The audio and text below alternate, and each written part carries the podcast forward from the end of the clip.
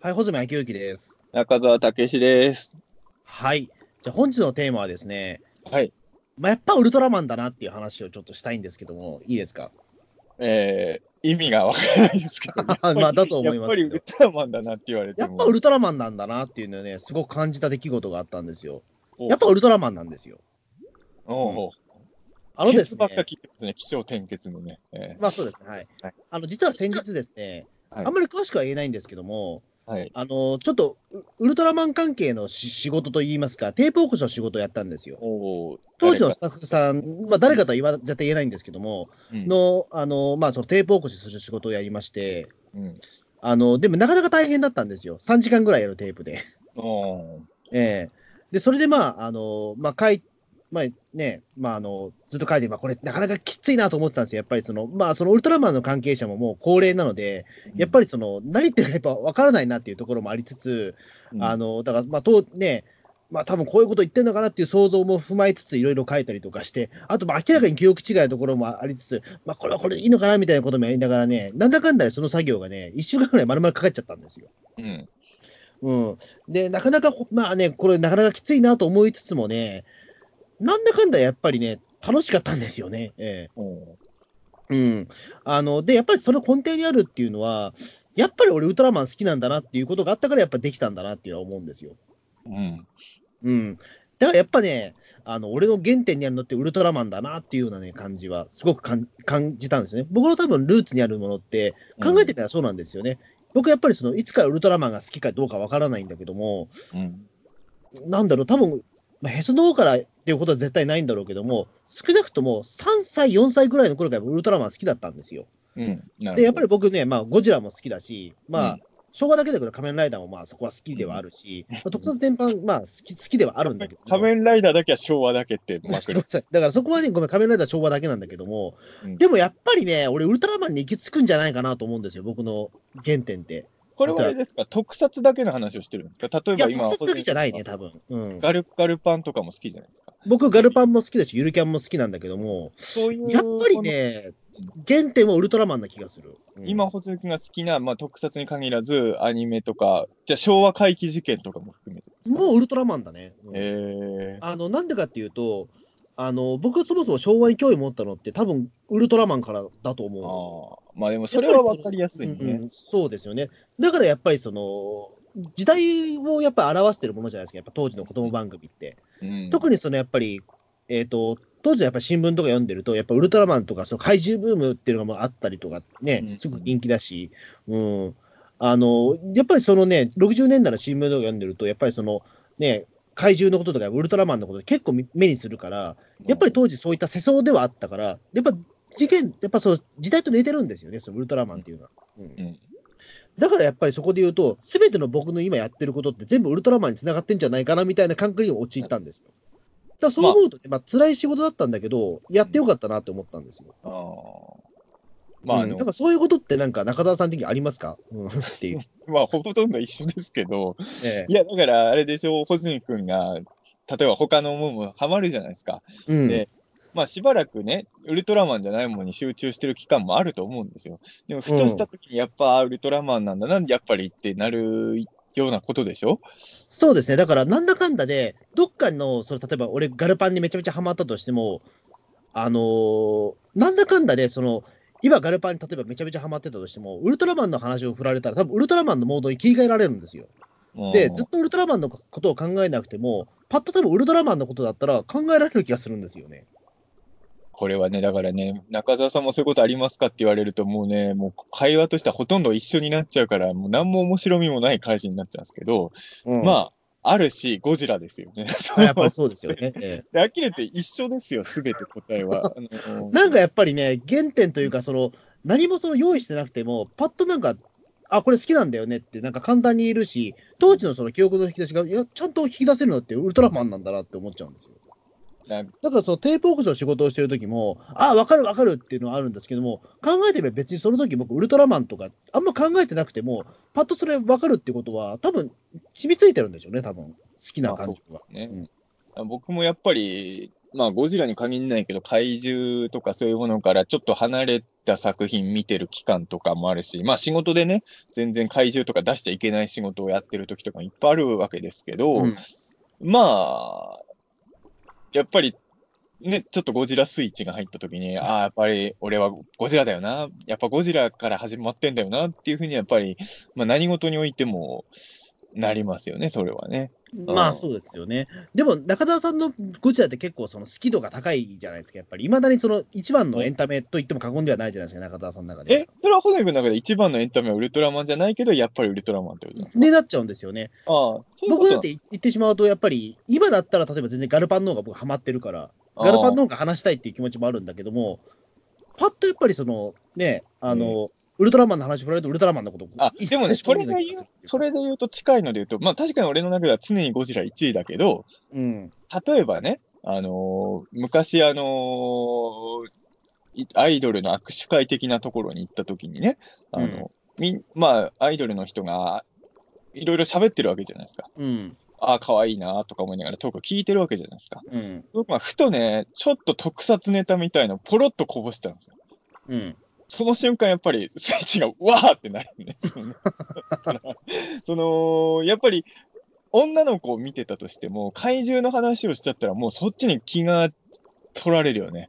うん。まあまあ、もう間違いない。うん。だから、その、例えばね、あの、まあ、ガルパン、まあ、ガルパン俺そんな熱狂的には待ってないからあれだけど、例えば、まあ、鬼太郎とかでいいか、鬼太郎で、ね、あの、猫姉さんがゴジラの話をポロッと吸ったとしましょうよ。うん。多分、ピータン通信のその、き鬼太郎感想会は、そこをめちゃくちゃ膨らませることは間違いないですよね。いや、もう僕も多分そうなっちゃうと思うし。猫姉さんがゴジラのことをちょっと喋ったことをもうわーって言っちゃうぐらいに、だたたまあ、もっとわかりやすいのと、バラエティ番組とかでさ、あはいはいはいはい例。えばダウンタウンさんとか特撮大好きですよ。まあ、爆笑さんもそうだけど、ダウンタウンさんはどっちかというと等身大特撮が俺好きなイメージなんだけど、うんで、爆笑さんがウルトラマン系なのかなって気がするんですけど、まあ別にどっちも、いわゆる我々が考えるところのマニアじゃなくて、まあ、そのブームの世代の子供だからね、あの、ポロポロっと出るじゃない。で、うん。うんあの、まああんまりゴジラはどっちも言わないんだけど、例えば、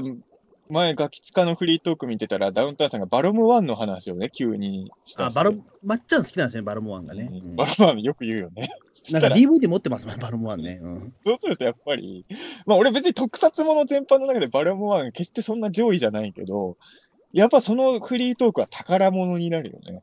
まあそうですよね。えで、やっぱり、あのーまあそんなに多分ファンじゃないと思うんだけど、たけしさんの世代になると、ものの例えでアンギラスとか言うときたまにあるのよ。えああ、あるんだ。それは感動するの。アンギラス使うんだと思って。うん。あの、なんだっけな、なんかの例えしてるときに、まあ、ひょうきん族の話を振り返ってるときに、あの、いろいろキャラを作っていくときの例えで、まあ、ゴジラ、ゴゴジラ、アンギラス、モスラみたいに作ってったように、みたいにたけしさんが言ってるのよ。うん。アンギラス言ったみたいな。ちょっとそれはやっぱりね、感動しますよ。だからなんか、その全然違うジャンルのものを見てて、あ例えば小説とかでも、うん。たまに怪獣映画ネタがポロッと入るときってあるじゃない。うん。それだけでもう、心がその瞬間、スイッチわーってなっちゃうよね。そうですね。確かにそういうのありますよね。なんかねだから自分が怪獣じゃないものを見てる期間も、やっぱりもう常に怪獣にお押してほしいスイッチがスタンバイしてるんだろうなって、そういう時は感じるよね。うんうんそうですね。あの、あ、これで思い出したわ。なんか、ちょっと前なんですけど、うんあの、何のバラエティ漫画か忘れたんですけど、ちょっとそのテレビを見ながら作業してたら、あの、ババナナマンの日村さんと島崎和歌子さんが、あのなんかトークしたんですよ。うん。で島崎和歌子さんがなんかその、我を見失ってわーわーわーわー言い始めたと思ったら、日村さんが、黙れ中華だパイパイって言ったんですよ。おおこれすごくないですか？これ誰、どのぐらいの人が伝わってたかわかんないけど、これはあこれちょっと感動したんですよ。動するね。日村さん、あれ、日村さんっていくつぐらいなんだろ45ぐらいかな。う。あ、でもそう考えると、中華のパイパイの頃って俺より全然、もうメインターゲットそうではないね、少なくともね。そうそう。で、島崎さんちょっとね、それで苦笑いしてましたけど、え でも多分誰も気づいてないんですよ。その、いいなすごい秀逸なツッコミだっていうのを多分、ね。黙れ中華なパイパイっていいツッコミだね。えうんいや、だからやっぱりね、まあ、うんまあ、だから一番はゴジラなんだけど、その、やっぱりそういう特撮ネタみたいなものが不意打ちで来るともうたまらなく嬉しくなっちゃうってのはもうこれはもう勝負なんでしょうね。もうだから、まあでも一番はやっぱゴジラなんですよ。だから例えばウルトラマンティガのウルトラの星って回あるじゃないですか。うんあれちょっとやっぱメタフィクションみたいになって、円谷英二さんとか出てくるんだけど、あん中でさ、ウルトラマンなんだけど、ラドンの話とかするわけよ。ああ、はいはいはい。あれがもう俺はテンション。やっぱウルトラマンの中でラドンの話聞けるってもう感動するじゃない、それは。うんあ。のーそうね、やっぱあの胸の高まりっていうのはもうちょっとこ恋だよね。いや、うんやっぱり、ウルトラマンも本当好きなんだよ。うん。でも、ウルトラマンの中で東方特撮の話をされるっていうのがね、ちょっともうたまらんよね、こっちは。うんん、だからやっぱり、うーん、本当は、すべての映画とかに、あ、だからさ、あの、シンカリオンの映画もゴジラ出てるわけですよ。うん。やっぱ、それはたまらないですよね。まあまあ、まあまあまあまあまあ、でも、まあ最近でも本当にゴジラ、ね、などうどういう出方かまだ俺、シンカリオン見てないからわかんないけど。うん。めちゃくちゃいいっすよ。あ、そうなんだ。見見ました、シンカリオン。もうゴジラのためだけに行ったけど、本当ですか？俺シンシンカリオンさ、まあこれシンカリオンのファンの人に言ったら怒られちゃうかもしれないけど、テレビシリーズも1回しか見たことないんですよ。うん。その1回っていうのもあのエヴァコラボ会なんですよ。もうね、うん。エヴァコラボ会以来のシンカリオンが劇場版になったんですけど、あの、まあ、昔ね、あの、三丁目の夕日の2本目もゴジラ出るって言って、はい。それのために劇場行ったけど、まあ、あの、まあまあ、やっぱり、まあ、言うてももちろん実写の方が嬉しいんだけど、こっちとしては。うん、ただ、出番で言うと三丁目の夕日の時より今回のゴジラの方がはるかに多いし、活躍もしてるし、まあまあ満足ですよ、それは。うんで、エヴァも出てたし、うん、初音ミクも出てましたよ。うん、だちょっとそこも気になってるんですよね、僕ね。ええなんだこれはと思ったけど、ええシンカリオンって俺、だから、あの、映画とエヴァコラボ会しか知らないけど、毎回なんかとコラボしてるすげえアニメなのかとちょっと思っちゃうけど、普段は違うんでしょ、多分ね。まあ普段は違うけど、まあなんかすごくコラボレーションがめちゃめちゃ多多かったっていうのがね。うん。でもね、こあの映画の印象で言うと、まあ、あと、エヴァコラボ会との印象で言うと、コラボはうまいと思う。あの、要は、それを好きなファンがちゃんと喜べるようなコラボし、だから、本当にゴジラファンが喜ぶようなゴジラの使い方をした。うん。なるほど。ねえ、まあ、ヒロアカでもね、僕は、ね、その、まあ、ゴジラが出るって、まあ、ヒロアカはもともと好きなアニメだから、いや、俺見てないんだよな。うん、5秒しかなかったです、本当に出番が。うんそれはちょっとさすがにね。うん。でも、そういうのってあるんですよ。だから、あのー妖怪ウォッチの映画に鬼太郎出た時も、やっぱり、うん。やっぱあのー鬼太郎がたちが出てるシーンだけ、あの、5回ぐらい巻き戻してみました。えやっぱり、通して見たのは1回だけだけど、やっぱり、やっぱあのーあ昔のバラエティ番組ってね、はいあの、怪獣がよく出てたのよ。えうん。その、た風雲竹市場とかバカ殿様とかに、あの、パチモンじゃなくて普通にレッドキングとかバルタン星人が出てくるのよ。うん、で当時まあネットもないし、まあテレビ雑誌とかはにはもしかしたら載ってたのかもしれないけど、まあ子供だから買ってないじゃないですか。えそうするとその幼児向け番組以外にいつ怪獣出るかわかんないわけよ。だから、うんなんとなく普通にビートたけしさんのバラエティ番組とか見てたら、急に怪獣が出てきた時のあの感動はないよね。うわ急にレッドキング来たみたいな。ああ、なんか、俺未だに覚えてるけどさ、あのーよくこの話はもういろんな人にしちゃうんだけど、風雲竹市場にね、怪獣軍団が向かう会があるんですよ。うんうんこれはもう子供の頃に本当ワクワクして、もうウルトラ怪獣とゴーストバスターズのお化けと鬼太郎とか、みんな集合して竹市場に向かうの。おお。もう夢のような、で、子供の時は気づかなかったんだけど、大人になって見返したんですけどね、それはね。うんあの、鬼太郎たちやってるのってダチョウ倶楽部の人たちだったのね。ああ、そうか。でも子供の時は全然気づかないから、もう本当に実写版鬼太郎っていう目でしか見てなかった。だから、うん今見たらダチョウさんの仮装って見えちゃうんだろうけど、当時はもう本当に夢のようなキャラクターの共演。で、竹市場側にウルトラマンがなぜかいたんだよね。おお。あの、怪獣たちがあの、坂を登っていくとウルトラマンが岩を落としてくるんですよ。それを あ、いいな。はいえそれをクリアした怪獣だけが竹市場に行けるんですよ。ああいうの楽しくて。あと、あの、それで言うと音楽ね。えはい。あの、それこそバラエティ番組とかニュース番組でも急にあの、特撮もの音楽かかったりするじゃないですか。うん。あれがたまらない。うんやっぱ、その瞬間もうスイッチがただのニュース番組なのにすごいワクワクしちゃったりして、あの、俺一番覚えてるのは、もともと好きなもんだけど、八尾純一の UFO スペシャル。はいはいはい。あれでね、杉山浩一先生のビオランテの音楽がめっちゃかかった。もうその時に、ただでさえ大好きな八尾純一の UFO スペシャルなのに、ビオランテの音楽かかり出しちゃったから、うん。もう本当にワクワクしちゃって。うん、だからそういう、そうね、やっぱ音楽ってない。やっぱウルトラマンの音楽とかもたまにかかるじゃない。そうですね。あの、だから、なんかぜ、だから、まあ、ヤホイ純一とゴジラだったら比較的ね、ちょっとし信憑性っていうか、ね親和性があるからあれだけどさ、あの、なんか、不意打ちでニュースとか見てるときに、あの、流れるとびっくりしますよね、そういうのね。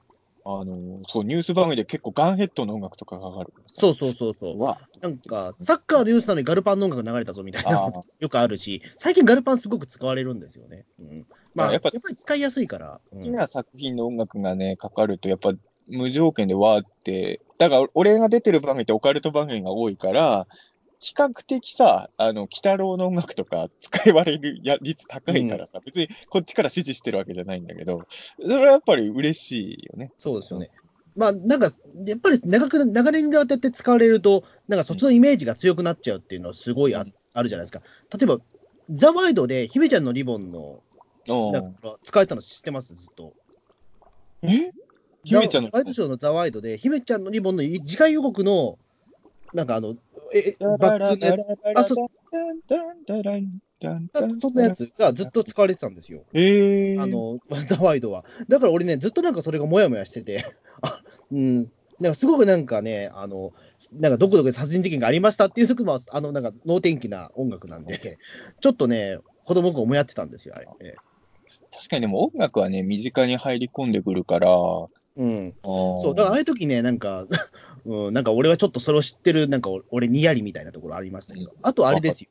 あの、それで言うと、あの、もう終わっちゃったけど、あれですよ、ご機嫌ようあるじゃないですか。うん、で、そこであの、何が出るかなのテーマあるじゃないですか。うん。何が出るかな、何が出るかなっていう。あれの BGM で薬師丸ひろ子の歌なんですよ、あれ。えー、うんあ、そう、知らなあかった。れまんま使われてます、あれ。ええ。えーまあ、それは後々知ったんですけども、あの、薬師丸ひろ子の CD 聞いてたら、あれが思いっきり流れてきたんで、うわわわわと思って、うん。あーうん。びっくりした。確かに、後から聞くとびっ、あの、だから俺、ほんと、トイ・ストーリーとかね、通らずに見てたから、うん。ああの M1 の音楽だってやっぱ思っちゃうもんね。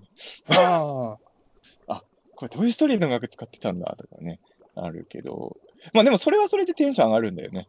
あの、M1 も好きだから。あのえ まあ、まあ、そうね。ただやっぱり一番テンション上がるのが、まあ、俺的、俺、音楽で言うとやっぱゴジラ系の音楽だし、え。うん。うん、間違いないし、だからややっぱドラマとかでもさ、あ、でもこの間さ、あのー放送中は見てなかったんだけど、ツイッターで見たんだけどさ、あのビーチボーイズってドラマでさ、はいはい。栗町隆さんと竹野内豊さんさ、まあ正直言うと俺が見たいと思うドラマじゃなかったから見てなかったんだけどさ、ビーチボーイズの二人がライダーマンについて熱く語るシーンがあったのね。ああ、なんかそうらしい。そのビーチボーイちゃんと見てないんだよね。うん。それがね、その部分だけちょっとツイッターで上がってきてて、うん。映像見ちゃったんだけど、あの、まあ、厳密に言えば違法なんでしょうけど、まあダメですよね。真似しちゃね。ええそのワン場面だけネットに流れたか見たら、もうほんとがっつり二人でライダーマンについて喋ってんのよ。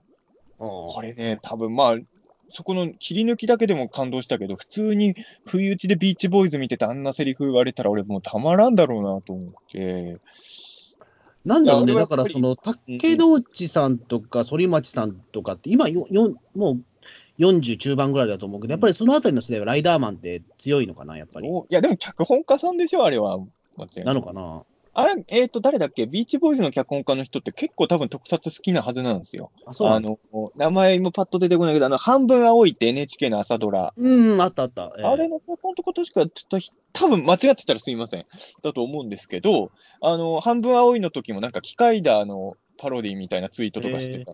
だから多分好きなのよ、そもそも。うん。うーん。で、俺もやっぱそういうのってね、中学生の頃とかすごい憧れてて、うんだからやっぱりその全然特撮ものの話なんてしそうじゃないようなドラマとかで、そういうセリフ言わせたいってのは夢の一つだったんで、ええあそういうこともやられてるんだなと。でも俺もね、やっぱやりたい。普通の月9みたいなドラマで、急にビオランテについて熱く語るシーンとかすごいやりたいもん。それはやっぱりね、うん、ああいうのやっぱ、ああいうの見るとやっぱ俺はなんだかんだ言ってゴゴジラとか特撮もんとかがやっぱりやっぱ血に染み込んでるっていうか、そこ、そこから来た人なんだなと思うね。そうですね。だでも、やっぱりだからあれなんですよ、その竹内さんとかその、ビーチボーイズのライダーマンに関しても、うん出し方が多分ね、すごく綺麗だったと思うんですよ。多分ね。あの出し方の問題ってすごく大事で、タイミングもあると思うんですよ。うん例えばそれ、第1話からやってたら、ちょっとね、いきなりなんかその、あの二人ができて、ライダーマンの話から始めてたら、ちょっとそれは やばいじゃないですか、やっぱり。でもそれも面白くないあの、これさ、ドラマじゃなくなんかタランティーノの映画っぽくて、それかっこよくないですか？オープニングでさ、もうかっこいい男がさ、ライダーマンの話しながらさ、向こうから歩いてくる。もうこれタランティーノ 何？海辺で、それみんなライダーマンの話をしながら、二人歩いてくんの？なんかレザーボアドックスみたいな感じで、ライダーマンの話しながらやってきたら、めちゃくちゃ、ギャングですね、ギャングが。ギャングがさ、銃持ちながらライダーマンの話してたらさ、めっちゃ面白くないですか？かっこいいと思うね。いや、かっこいい、まあ、かっこいいかどうだろう。でも俺なんかすごく思うのは、それ出し方がね、スマートかどうかで結構、その、ね、あの、かっこよさが分かれると思うんですよ、やっぱり。まあもちろんね。そのまあ、もちろん、あの、イケメンが喋ったらかっこいいってもあるかもしれないけど、俺、この人のそうとマニア知識出すのかっこいいなと思ったのは、うんまあ、さっきのそのバナナマンの日村さんみたいな話なんですけど、うんうんあの、えっと、僕、あの極楽とんぼのラジオすごく好きで、うん吠え玉。うん。はい。あの、ほ極楽とんぼ吠え玉っていうラジオが TBS ラジオで深夜でやってたんですけど、あのね、その時確かね、えっと、何の話だっけな、なんか、漫画の実写版だったら何見たいかみたいなことを、うん加藤さんと山本さんが話したんですよ。うん。まだその山本さん捕まる前で、ええうんあの、そのね、あの、それ話してて、で、山本さんとかは、まあ、その、ね、野球好きだからドカベンの話をしてたんですよね。うん。ドカベンの実写版になんかあったらいいね、みたいな話を振ったら、加藤さんが、いや、あるよっていうふうにね、うん。突っ込んだんですよ。ねこれは結構マニアックな知識なんですよ、そもそも。まあね、確かにね。うん。うん、ドカベンの実写版はあるんですよ。70年代に1回作られてるんですよ。でも別に人気がなくて、あのそのまま1回で終わったんですけども、うんその時にね、あのーちゃんとでもその、加藤さん、そのドカベンの、えー、と結構そのえ、実写映画版のことちゃんと覚えてて、うんトノマトノマ役は川谷拓 拓三がやってるとか、ちゃんと覚えてるし、でそこで、あのね、主役はなんかパッとしない、なんかあんちゃんだったみたいなこともちゃんと記憶してるんですよ。うん。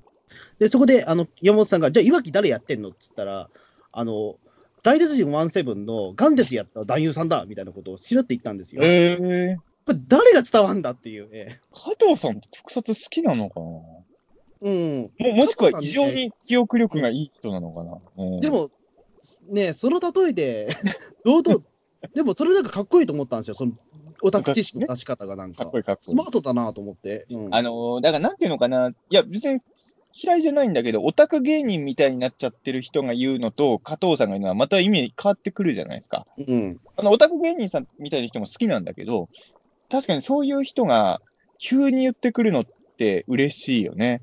うん。うん、確かに、それはある。そうそう、急にだって大鉄人17の元鉄役の人だよって言ったところで、誰がわかんだよと思ったけど、でも、僕は分かったんだけど、まあ、俺もわかるけど、そうか、うんそれはすごいね。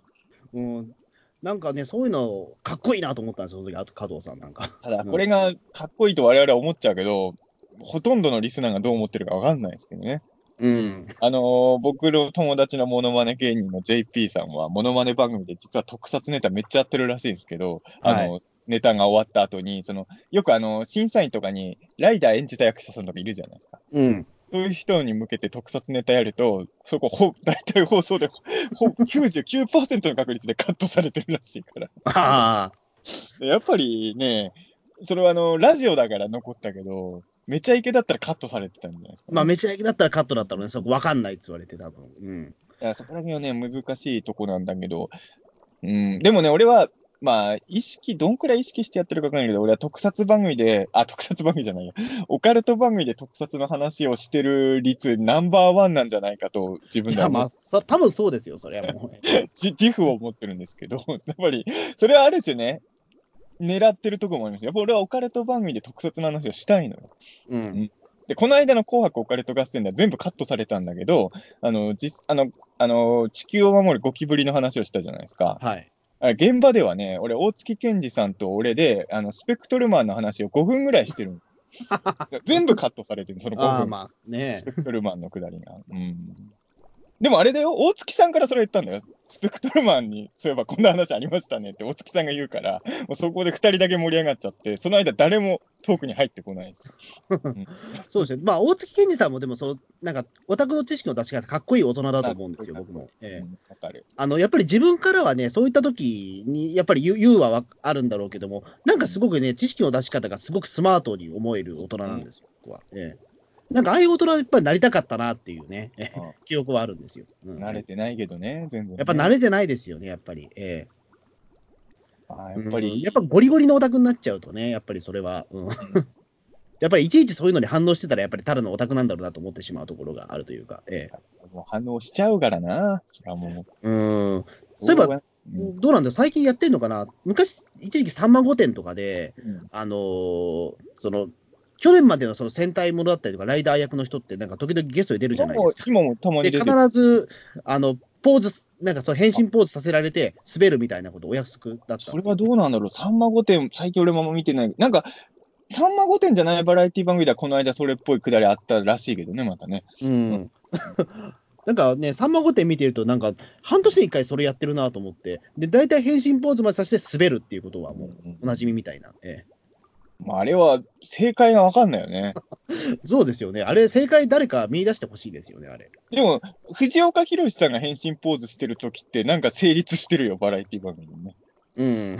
あれは不思議なパワーがやっぱり。やっぱみんな知ってるからじゃないですかね、やっぱりなんか、1号ライダーって言ったら、やっぱりイメージは浮かぶから、例えばなんだろうね、そこで平成ライダーのなんなんとかって言われても、やっぱり、さんまさんはもちろん知らないじゃないですか、やっぱり。あのね、今のバラエティ番組って、やっぱり未だにライダーは1号だし、スーパー戦隊は5レンジャーなんですよ。だから、その、要は変身みたいなイメージがあるから、スマートじゃない、変身ライダーの変身の仕方。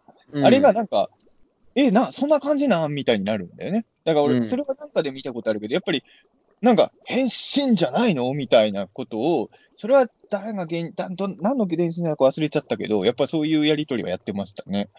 そうでで、すよね。うん。まあなんかね、そういうのを見て嫌がるオタクの人もいるんだけど、うん。別にそれは、うん、まあいいかなというか、そうですね。うんうんバイク乗らないんですよ、みたいなやりとり何回か聞きましたよ、俺。さん ま御殿で。いまだにそれはあるんですよ。仮面ライダーではバイク乗ってるみたいな。でもそれはね、なんだろうな、返返しとしてはな何が正解なのかな。そうですよね。もう、そのやりとりもう20年ぐらい俺見てるんですけど、いまだに正解がわからないんですよ。漫才もコントもやらない芸人さんがいるみたいなもんですよ、みたいな感じかな。急に芸人の方切るみたいなね。それもなかなかでもね、勇気いりますよね、やっぱり、でも。ね、本当に、あのーそうなんですよ。俺俺がライダーだったら、言い方、口調は考えるけど、芸人さんだって昔と今じゃやってること全然違うわけじゃないですか。うんうんザヒーとかってやってること変わりますからね、そこを、あのーバラエティ番組の尺的に論理的に語るキャラっていうのは出てきてもいいような気もしますけどね。あうん俺一つ正解あったかもしれないですね。あのどうぞ、じ20年ぐらい前だと思うんですけど、あのね、爆笑問題さんとネプチューンさんが確か、なんかメインの番組だったと思うんですよ。うん何の番組だか忘れてたんですけど、そこで、どっちの変身シーンが見たいかということで、うん往年の特撮ヒーローの人を呼んだんですよ。それ、が、あの、ウルトラセブンの諸星団の、あの、うん森次浩二さんと、仮面ライダー V3 の宮内博さんだったんですよ。で、あの、どっちを見たいかっていうことで、ネプチューンの3人と、その爆笑問題の2人で徹底口論するっていうのあ、それはもうネプチューン対爆笑なんだ。いや、まあ、それ5人揃って。で、ど、挙手制で、どっちが上だった方が、あの、その本に呼べるっていう、結構贅沢ですよね。の面白い企画だ、それ。うん。で、結果的にその、えっ、と、なんだっけ、えっ、と、まあ、いつもの超理論で、なんかその、ね、V3 はこんだけすごいんだぞみたいなことを言って、結果的にその、太田さんが大暴走して、結局 V3 になったんですけど、あ、太田さんが V3 をしたんだ、意外。そうそうそう。うん。うん太田さんって確かそ、確かそうだったと思う、確か。ライダーウルトラだったらウルトラ派のイメージなのに。そうか。なんか V3 を押してたんですよね、その時。うん。まあでもで、そしたら、まあ、あ、宮内博さんが出てきて、うんで、まあ、宮内さん、やっぱりその、ね、サービス精神旺盛だから、その、ね、あの、変身 V スラーってやって、うんあ、でも確かにでもこれままやると滑るパターンだらどうなんだろうとヒヤヒヤしたら、宮内さんがその、い一礼して終わりっていうふうに、大声で叫んだんですよ。うまいね。あれあれが正解だと思うんですよ。それはあのー笑っていいともの最終回のナンバラバンバンバンの後のなんちゃんよりも正しいやり方です、そうですね。。あの、自分からね、はい、おしまいっていうのがね、一番正しいのかなっていうね。いや、なんちゃんも2回目はそれっぽいことやろうとしてちょっと失敗してるから、宮内さんのがそこはうまくやれたんですね。うんそうですね。やっぱり多分ね、宮内さんは多分散々滑ってたんだろうなと思うんですよ、それまであ。ーうん。まあ、でもね、まあ、そうね、確かにバラエティ番組とかでああいう、なんかね、その、確かにそうなのよ、バラエティ番組とかで特撮ネタ出ると嬉しいって言ってた反面、なんだろう、ちょっと痛々しく見えちゃう時もあるじゃないですか、そのうん番組によって。あの、アニメとかでもさ、俺はあんまりそっちわかんないんだけど、よく言うのは、その、歌番組とかに声優さんのグループとか来た時に、なんか変な空気になって嫌だみたいに言う人いるじゃない、結構。うん。多分、それも、うん、そういうのあるんだ。あと、俺が苦手なのは、あの、家族でテレビ見てるときにね、その、食卓でテレビ見てるときに特撮ネタやるのはいいんだけど、なんか普通にヒーローショーみたいなことをバラエティ番組の中でやり出すときあるじゃないですか。ああるあるある。うんあれは結構恥ずかしいのよ。一人で見てたらいいんだけど、家族で見てると、なんて言うんだろうな。やっぱ本物の特撮ものってやっぱかっこいいんですよ。僕から言います。でもそのバラエティ番組の中で、その怪人が出てきて、ステージの上でヒーローと戦うシーンっていうのは、まあそんなにやっぱかっこよく、あの、脳内保管しないとかっこよく見えないじゃない？うん。で、なんかその、親と見てるときに、バラエティ番組とかって本当不意打ちじゃない？普段仮面ライダー見るとき、わざわざ親いる前で見ないじゃない？まあ俺は最近は見るようになっちゃったけど、まあ思春期の頃はね、仮面ライダーとかは親の目をむしろ避けて見てたわけですよ。でも、食卓で飯食ってる時のバラエティ番組で急にヒーローショーが始まった時に、なんか親がね、たけしはこういうの好きなんだろうみたいな感じでちょっと視線を感じたりすると、ちょっと辛いものがね、やっぱあった。違う、これじゃないんだよっていう言いたくなっちゃいますよね。ええあの、ウルトラファイトとかも好きなんだけど、親の前でウルトラファイト見るのはちょっとね、あのいや、本当に好きなのはこれじゃないんだ、みたいなね。そのウルトラファイト、いや、本当に好きなんだけど、あのやっぱちゃんと作り込んだ特撮の方で親には評価してほしいっていうか、そうですね。あの、サンダタイガイラ見てくれよっていうね、うん そういうのあるわけ。ウルトラファイト見てる時の俺じゃない方を見て、みたいなのはやっぱあるわけですよね。うん。ね確かにものう。うんん、そうですよね、確かにな。うん、まあ、まあ、確かにでもそうなんですよ。なんか、まあ、さ最初のテーマは、だから言ってしまうと、まあ、あんまりそのね、なんか他のものに興味が惹かれてても、やっぱり僕、ウルトラマンに帰ってくるって話が結構そこから離れてしまったんだけども、まあそうなんですよ。中澤さんはやっぱりその、えっ、と、子供の頃好きだったものがそのまま大好きのまま、ね、30後半まで来ちゃってるわけですもんね、だって。うんまあ、だから、穂積君の言ってるものに無理やり近いものに言うなら、さっきも言ったけど、アイドルとか見てるときも、アイドルがふとゴジラの話とかしたら、もう一気にそっちに心が奪われちゃうとか、そういうことですかね。まあうんそうですね。だから、あと僕、それに近いもので言うと、あの、意外と俺、サイボーグ009がそれかなっていうような。というか、僕、サイボーグ009は、もう言ってしまうと今は全然終えてないんだけども、うん。子供の頃めちゃめちゃ好きだったんですよね。だからね、いまだに009の話とかは、パッと言われてできるんですよ、やっぱり。ううん。逆に言うと、俺ちょっとわかんないんだけど、昔好きなもんでパッと振られて話せないもんってあるんですか？いや、ありますよ、でも。俺、卒業してるもんでも振られれば、それはできるけどな。まあ、もちろん好きの度合いによるんだろうが。うん今は全然追っかけてないけど、あの中学生の頃逮捕しちゃうゾーンが大好きだったんですよ。うん。で俺今逮捕しちゃうゾーンについて考えることほとんどないけど、振られれば多分それなりに喋りますよ。ああ。うん。だから別にもう、もうハマってないんで、もう喋れることないですとか、は別にそれはないけど、俺は一個も。意外とでも僕、アップロードしないと忘れちゃうことがあって、あの、うん僕はすごい、あの、三国志が好きだったんですよ。うんうん中学ぐらいの頃に。はいで、僕、三国志結構好きだなというふうに自負したんですけども、うんもうここ5、6年ぐらい実は横山光三国志を通して読んでないんですよ。うんうん。だからもう三国知識はボロッボロなんですよ、今実を言うと。三国志はキャラも多いし、複雑だからね。そう、あ、誰だっけ出てこねえぞみたいなことがね、この前もちょっとあったんですよ。そう三国志好きみたいなと人と話をするときに、あれ意外と出てこなくなっちゃったらどうしようっていうことがあって。ウウルトラマンはそれがないと。ウルトラマン意外とない、それがない。うん、鳥獣も今でもパッと全部言えると。え？鳥獣の名前も今でもパッと全部言えると。あウルトラマンエースはちょっとわかんないね、あ あ、あくまでウルトラマンね。最初のウルトラマンだけね、多分 あええ、シリーズじゃないよね。初初代マンね。いや、まあ、まあ、とりあえずね、シリーズもそうなんだけども、やっぱり初代マンだなっていうね、まあ、初代マンの回じは確かに、もう何をやってても忘れることないですよね。そうだよね。うなんかあった時に急に、これ何？って言われても言えるもんね、普通にね。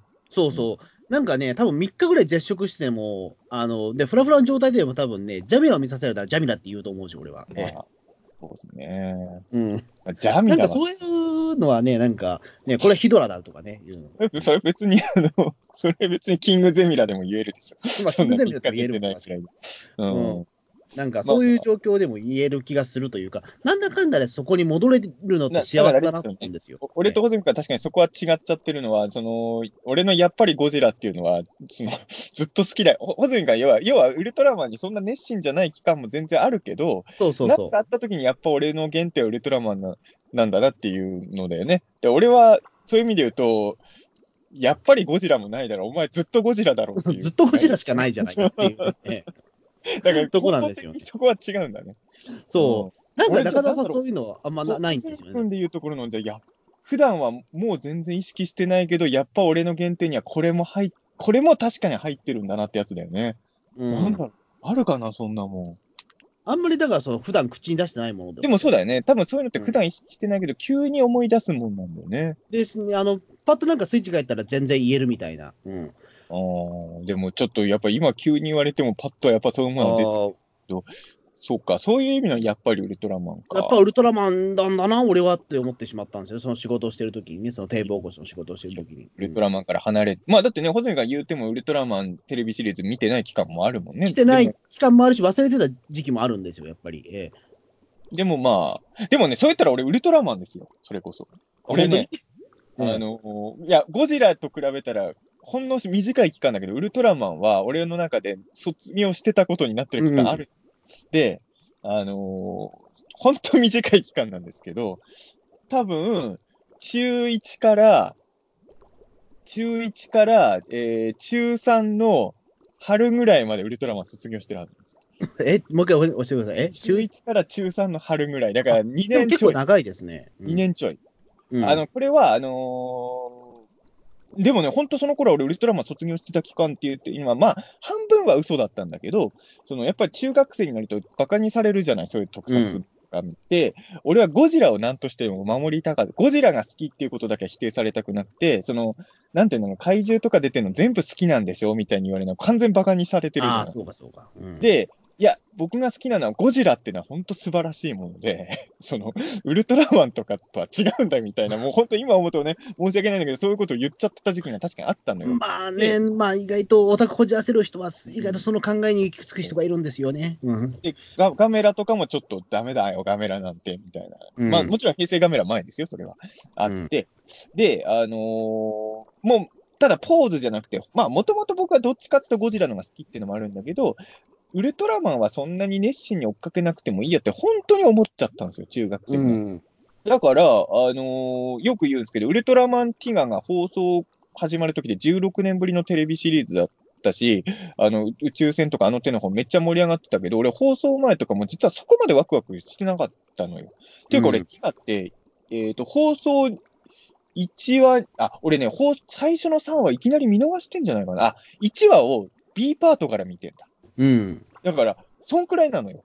16年ぶりのテレビシリーズ復活なのに B パートから見たぐらい、まあ、もちろん全く気にならないわけではないんですよ。B パートから見てるから。うん。ただ、絶対見なきゃとも思わないし、B パートだけ見てなんか CG チャッチーなみたいな、なんか冷めたことをすごい言ってるようなうん。やつだったし、あと、あとあとあの頃宇宙船でね、割と表紙があの平成ガメラとかが多かった時期なんだけど、あのーティガが放送始まると、やっぱり表紙ウルトラマン率も高くて、ページもどんどんヒーローもののページが増えていったのよ、宇宙船に。うん、で、ティガの前は、どっちかっていうと、まあ、まあ、あの頃って東映特撮宇宙船で扱いあんま良くなかったから、割と怪獣もののページが多かったのが、だんだんウルトラマンのページが多くなってて、普通に俺は当時はちょっと嫌だったもん。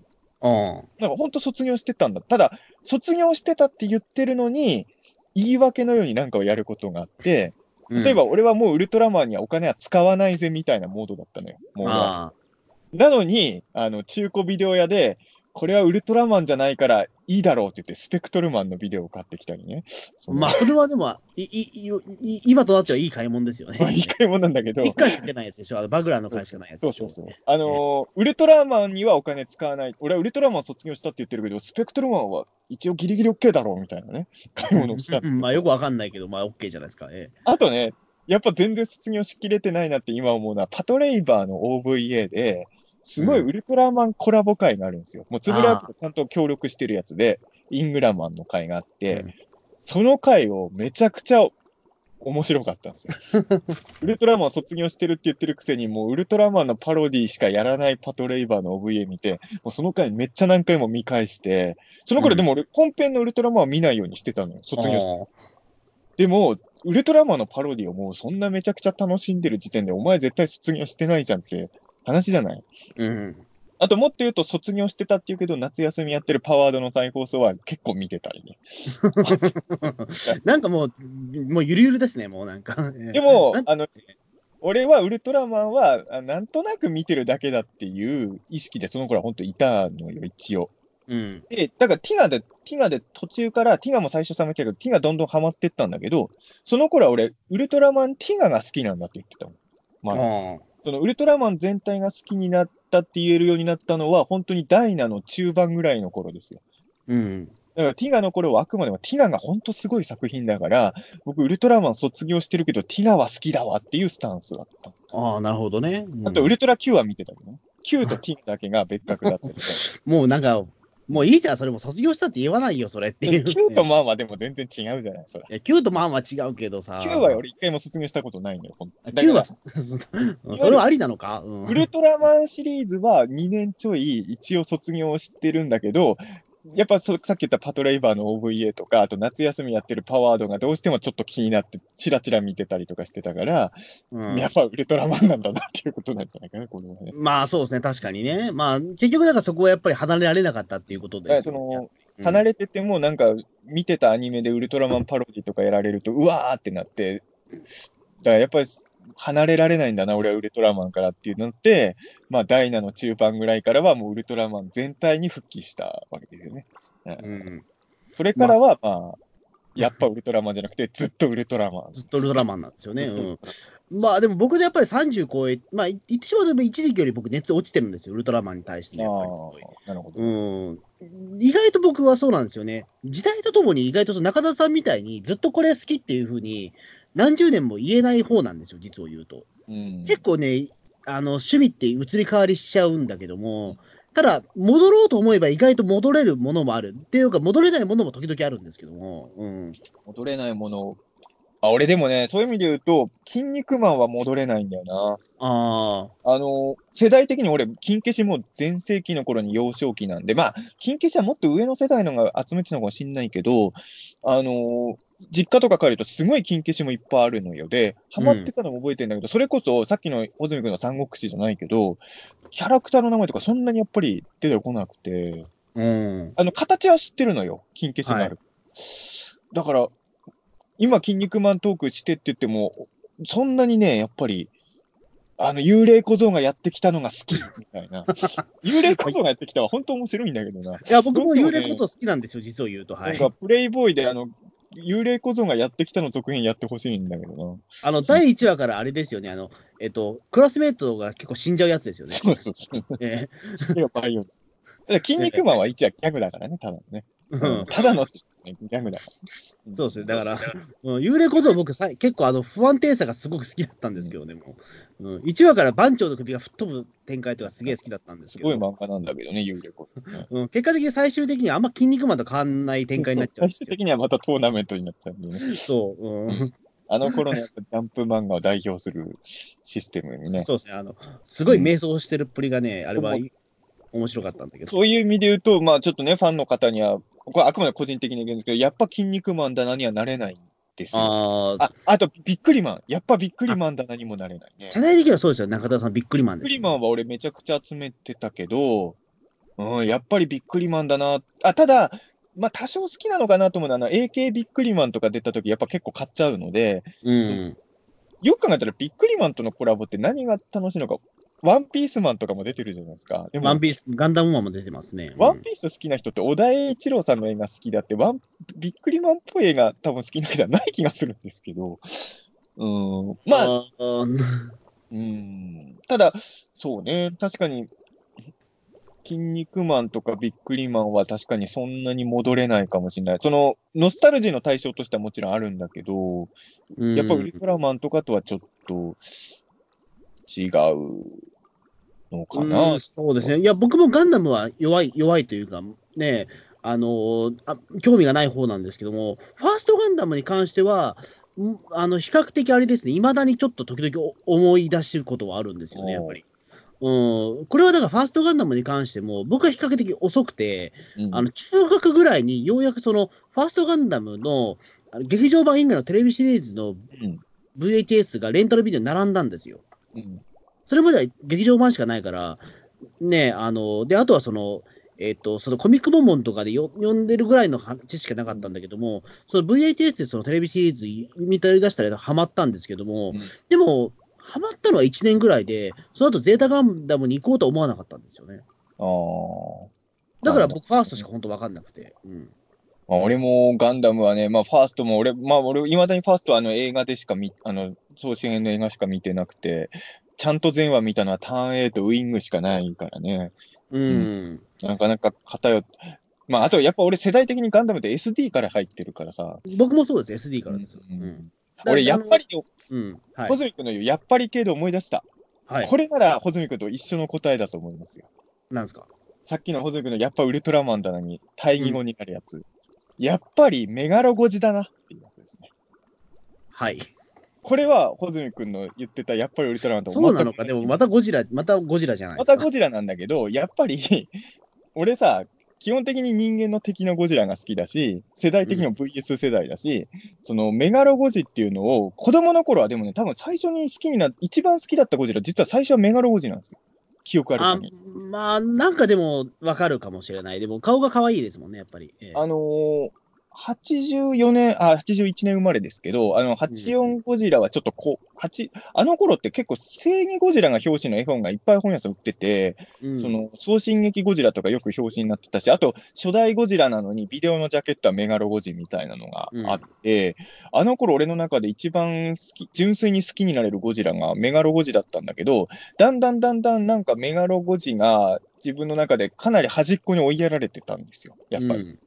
うんでもね、あのー何年か前に、そのメガロゴジのソフビが出たでしょ、バンダイで。はいはいはい。それ見たときに、うわ、やっぱメガロゴジだなみたいになって、で、今でも、基本的にはメガロゴジが活躍してる映画って、そんなに俺の中では見返す率高い方のゴジラ映画には位置してないんだけど、うんやっぱ去年とかもゴジラ対メカゴジラとかをね、見て、うわ、やっぱメガロゴジだなみたいになって、その、やっぱメガロゴジはやっぱ忘れることも多いんだけど、そうそう、だから、ホズミ君にとってのウルトラマンはやっぱ俺にとってはメガロゴジだね。